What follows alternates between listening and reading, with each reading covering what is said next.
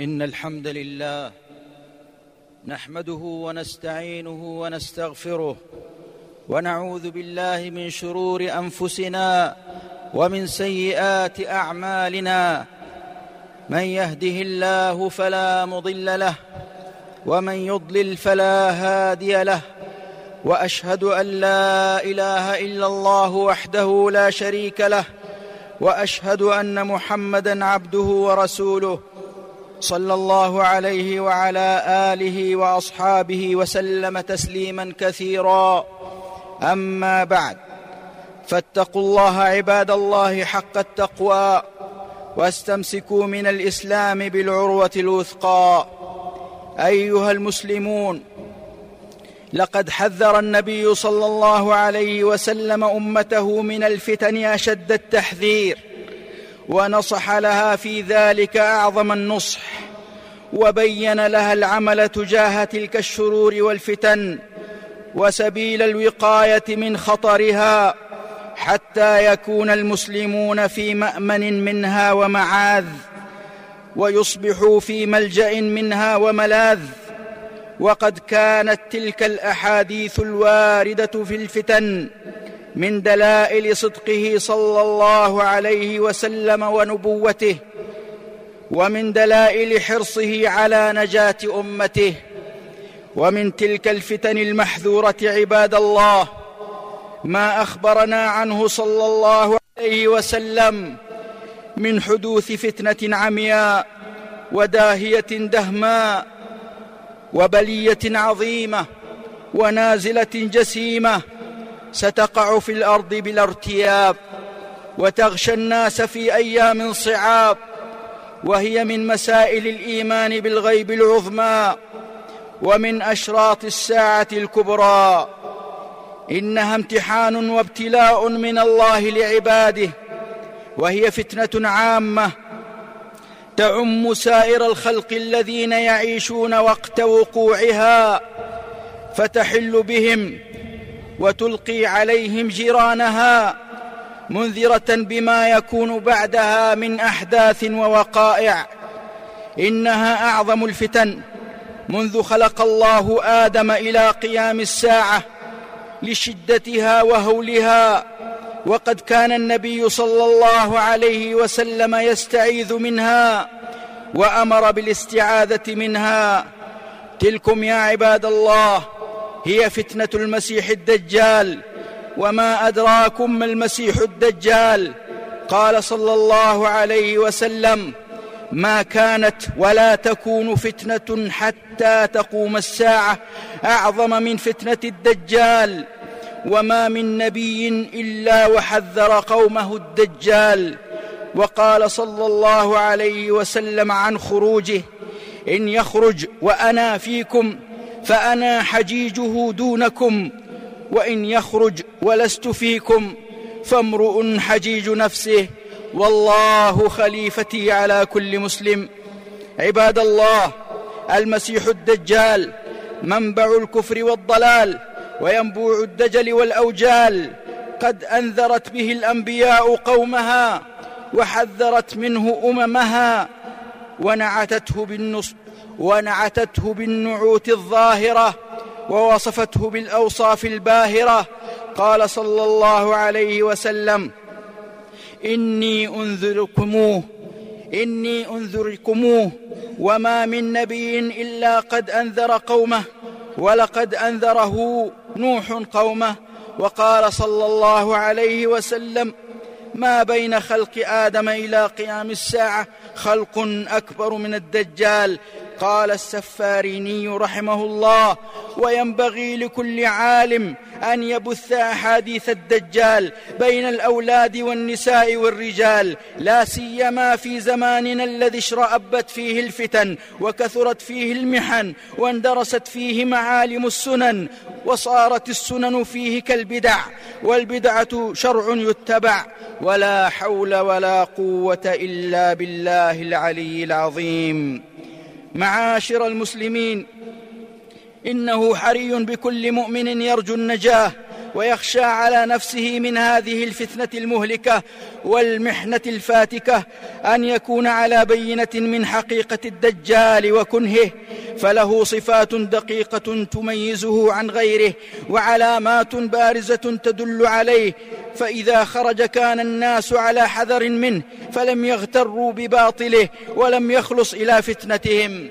وإليكم عباد الله عرضا مجملا لأهم ما تضمنته الأحاديث الصحيحة الواردة في شأن الدجال. إنه شاب من بني آدم أحمر قصير أفحج وهو الذي إذا مشى باعد بين رجليه. جعد الرأس أجل الجبهة عريض النحر ممسوح العين اليمنى كأنها عنبة طافية وعينه اليسرى عليها ظفرة غليظة وهي لحمة تنبت في مقدمة العين ومكتوب بين عينيه كافر يقرأه كل مسلم كاتب أو غير كاتب.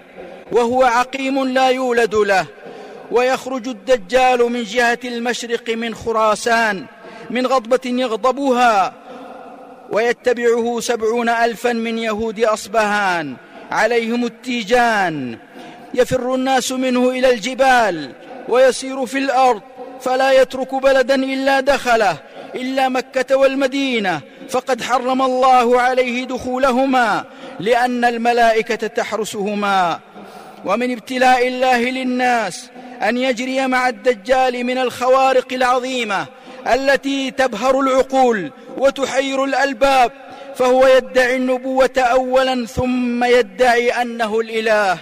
وقد ورد من أخباره أن معه جنة ونارا وجنته نار وناره جنة وأن معه أنهار الماء وجبال الخبز. ويأمر السماء أن تمطر فتمطر والأرض أن تنبت فتنبت وتتبعه كنوز الأرض ويقطع الأرض بسرعة عظيمة كسرعة الغيث استدبرته الريح ومن فتنته أنه يأتي على القوم فيدعوهم فيؤمنون به ويستجيبون له فيأمر السماء فتمطر والأرض فتنبت فتروح عليهم سارحتهم وهي الماشية. أطول ما كانت ذرا ومعنى ذرا الأعالي والأسنمة. وأسبغه ضروعا وأمده خواصر وهو كناية عن الامتلاء وكثرة الأكل.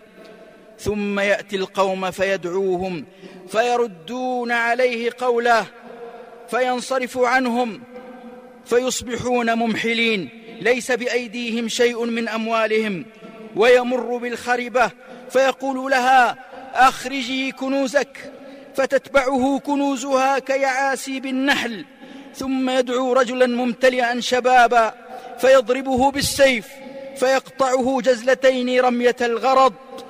ثم يدعوه فيقبل ويتهل ويتهلل وجهه يضحك. وجاء في وصف هذا الرجل أنه من خيار الناس أو خير الناس يخرج إلى الدجال من مدينة رسول الله صلى الله عليه وسلم فيقول للدجال أشهد أنك الدجال الذي حدثنا رسول الله صلى الله عليه وسلم حديثه. فيقول الدجال أرأيتم إن قتلت هذا ثم أحييته؟ هل تشكون في الأمر؟ فيقولون لا. فيقتله ثم يحييه. فيقول والله ما كنت فيك أشد بصيرة مني اليوم. فيريد الدجال أن يقتله فلا يسلط عليه. وتبلغ الفتنة بهذا الأعور الكذاب أن يقول لأعرابي أرأيت إن بعثت لك أباك وأمك؟ أتشهد أني ربك؟ فيقول نعم. فيتمثل له شيطانان في صورة أبيه وأمه. فيقولان يا بني اتبعه فإنه ربك. إلى غير ذلك من الخوارق التي تظهر على يديه محنة من الله واختبارا. ليهلك المرتاب وينجو المتيقن. أما مدة بقائه في الأرض فأربعون يوما. لكن بعض هذه الأيام طويل. فيوم كسنة ويوم كشهر ويوم كجمعة. وسائر أيامه كأيامنا قال الصحابة رضي الله عنهم يا رسول الله فذلك اليوم كسنة أتكفينا فيه صلاة يوم؟ قال لا اقدروا له قدره.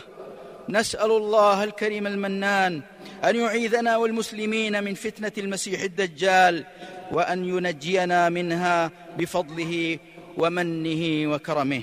أقول هذا القول وأستغفر الله لي ولكم. الحمد لله يهدي من يشاء إلى صراط مستقيم من استهداه هداه ومن أقبل إليه آواه ومن توكل عليه كفاه وأشهد أن لا إله إلا الله وحده لا شريك له. له الملك وله الحمد ولا معبود بحق إلا إياه. وأشهد أن سيدنا ونبينا محمدا عبده ورسوله ومصطفاه صلى الله عليه وعلى آله وصحبه ومن والاه. أما بعد فاعلموا عباد الله أن أهم ما يجب علينا معرفته في شأن المسيح الدجال هو كيفية الوقاية من فتنته فقد أرشد النبي صلى الله عليه وسلم أمته إلى ما ينجيها منه ويعصمها من شره. ومن ذلك اولا الثبات على الدين والتمسك بالكتاب والسنة ومعرفة أسماء الله الحسنى وصفاته العلى التي لا يشاركه فيها أحد. فيعلم المسلم أن الدجال بشر يأكل ويشرب وأن الله تعالى منزه عن ذلك وأن الدجال أعور والله ليس بأعور وأنه ليس أحد يرى ربه حتى يموت والدجال يراه الناس عند خروجه مؤمنهم وكافرهم. وهنا يتجلى المنهج الصحيح في الرجوع للمحكم الواضح وهو تنزه الله عن النقائص والعيوب عند التباس الأمر واشتباهه وهو ظهور خوارق العادة على يدي الدجال.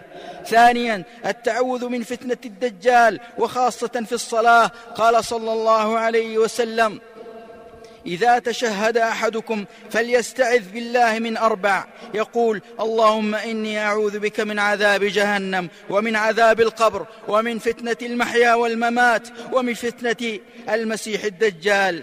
ثالثا معرفة الأحاديث الواردة عن النبي صلى الله عليه وسلم التي بين فيها صفات الدجال وزمن خروجه ومكانه وطريق النجاة منه. رابعا حفظ آيات من سورة الكهف. لقوله صلى الله عليه وسلم من حفظ عشر آيات من أول سورة الكهف عصم من الدجال فإذا قرأت هذه الآيات على الدجال كانت عصمة من فتنته. قال النووي رحمه الله سبب ذلك ما في أولها من العجائب والآيات فمن تدبرها لم يفتن بالدجال. خامسا الزهد في الدنيا وفضول المباحات وتحذير الناس من الاغترار بها فإن أعظم ما يفتن به الدجال الناس الدنيا. فيعطيهم ما يريدونه من متاعها الزائل مقابل أن يشهدوا أنه ربهم. وكم ترى اليوم من يبيع دينه من أجل حطام الدنيا الفاني؟ فكيف إذا جاء الدجال؟ هل تراه يثبت ويبقى على الجادة؟ سادسا مخالفة أمر مسيح الضلالة والفرار منه فعلى من لقيه أن يخالفه ويعصيه. ولا ينخدع به. قال رسول الله صلى الله عليه وسلم لأنا أعلم بما مع الدجال منه. معه نهران يجريان. أحدهما رأي العين ماء أبيض والآخر رأي العين نار تأجج. فإما أدركهن أحد فليأت النهر الذي يراه نارا وليغمض ثم ليطأطئ رأسه فيشرب منه فإنه ماء بارد. والواجب أن يفر المؤمن من الدجال ولا يتشوف للقائه ولا يتعرض لفتنته وإذا سمع بظهوره أن يبعد عنه وذلك لما معه من الشبهات والخوارق العظيمة التي يجريها الله على يديه فتنة للناس فإنه يأتيه الرجل وهو يظن في نفسه الإيمان والثبات فيتبع الدجال. قال صلى الله عليه وسلم من سمع بالدجال فلينأ عنه فوالله إن الرجل ليأتيه وهو يحسب أنه مؤمن فيتبعه مما يبعث به من الشبهات. وهنا وقفة تأمل. فقد حذر النبي صلى الله عليه وسلم عن إتيان العرافين والكهنة والسحرة وأمثالهم وسؤالهم وتصديقهم. ومما يحذر منه تلك القنوات الفضائية التي يقوم سوقها على السحر والشعوذة ويسعى الكهان والدجاجلة في نشر باطلهم من خلالها والترويج لمبادئهم باساليب مختلفة فيفتنون الناس في عقائدهم وتوكلهم على الله وأخذهم بالأسباب ليخرجوهم عن دينهم الحنيف الذي ارتضاه الله لنا.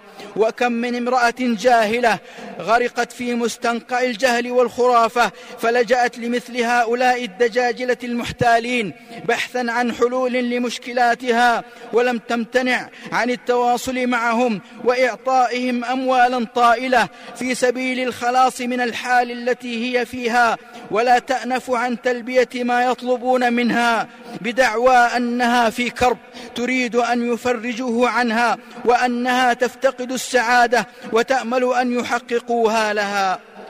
وقد كان السلف الصالح رضوان الله عليهم ينهون عن الجلوس إلى أهل البدع والأهواء أو الاستماع إليهم حماية لدين المرء وتحذيرا من وقوعه في الفتنة. قال سفيان الثوري رحمه الله من أصغى بأذنه إلى صاحب بدعة خرج من عصمة الله ووكل إليها يعني إلى البدع. وقال الفضيل بن عياض رحمه الله صاحب البدعة لا تأمنه على دينك ولا تشاوره في أمرك. فمن جلس إلى صاحب بدعة ورثه الله العمى. وقال إبراهيم النخعي رحمه الله لا تجالسوا أهل الأهواء فإن مجالستهم تذهب بنور الإيمان من القلوب وتسلب محاسن الوجوه وتورث البغض في قلوب المؤمنين. هذا وقد يتساهل بعض الناس في وقاية أنفسهم من الفتن العظيمة فيدخل بعضهم مواقع الشبكة المشبوهة ويتابع القنوات الفضائية المسمومة ويظن أنه لن يتأثر فإذا به يستمع لما يلقيه دعاة الباطل وأرباب الضلال ويقع ضحية أحابيلهم فيتقبل ما يبثون من كفريات وأباطيل وشبهات وأضاليل ويتبلبل فكره وتتلوث عقيدته فيضل وقد يؤدي به الأمر أن يترك دينه عياذا بالله.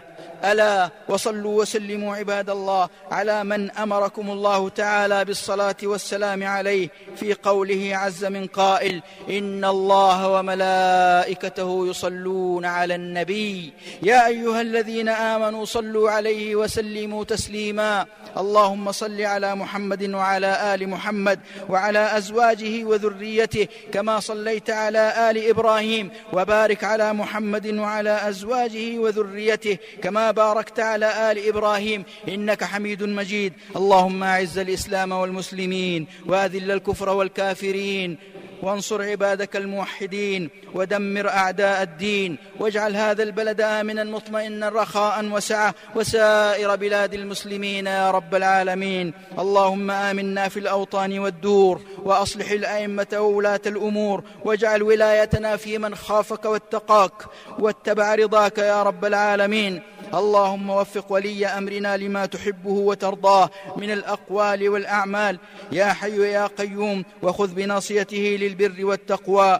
اللهم كن لإخواننا المستضعفين والمجاهدين في سبيلك والمرابطين على الثغور وحماة الحدود. اللهم كن لهم معينا ونصيرا ومؤيدا وظهيرا. اللهم إنا نعوذ بك من الفتن ما ظهر منها وما بطن. سبحان ربك رب العزة عما يصفون وسلام على المرسلين والحمد لله رب العالمين.